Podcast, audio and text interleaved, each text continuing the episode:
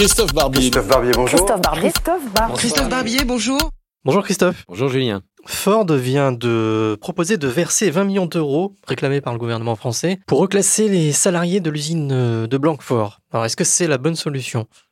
C'est la moins mauvaise des solutions à partir du moment où l'échec est consommé. L'échec, c'était le maintien d'une production industrielle sur le site, avec deux possibilités. Ford relançant son usine parce que Ford croit dans la capacité des ouvriers français à produire des voitures compétitives.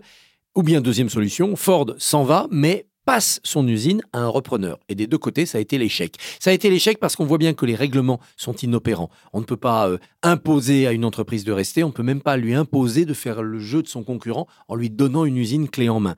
On voit bien qu'il faudra renforcer ce qui s'est appelé euh, il y a quelques années les lois Montebourg. On voit bien aussi que la politique industrielle dans un pays, ça n'a plus de sens aujourd'hui parce que le politique est trop faible. C'est au niveau européen qu'il faut avoir une politique de l'automobile et français et allemands par exemple alliés sur le dossier automobile ben, ça empêcherait les constructeurs américains comme Ford ou l'État américain de faire des lois euh, contre la concurrence et de biaiser le marché. C'est au niveau européen que seront désormais les solutions. Sinon, on en est réduit à ces lots de consolation, un plan social. Alors 20 millions d'euros, c'est beaucoup, mais enfin, 800 salariés, ça fait 25 000 euros par personne. C'est pas si énorme.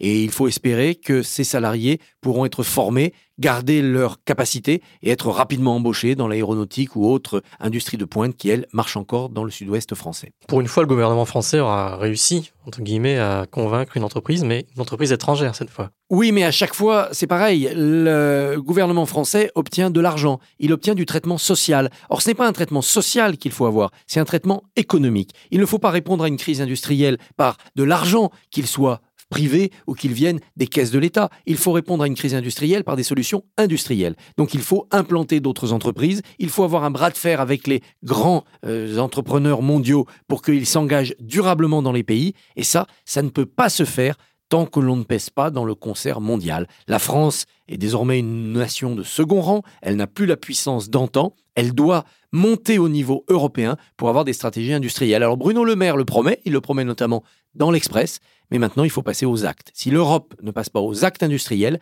non seulement les pays se feront concurrence entre eux au sein de l'Europe, mais surtout on fera le lit des Américains et encore plus des Chinois. Dans dix ans, il n'y aura plus d'industrie en France. La France sera une sorte de pays euh, agricole, rural, gastronomique très sympathique pour accueillir les touristes des autres pays. Merci Christophe.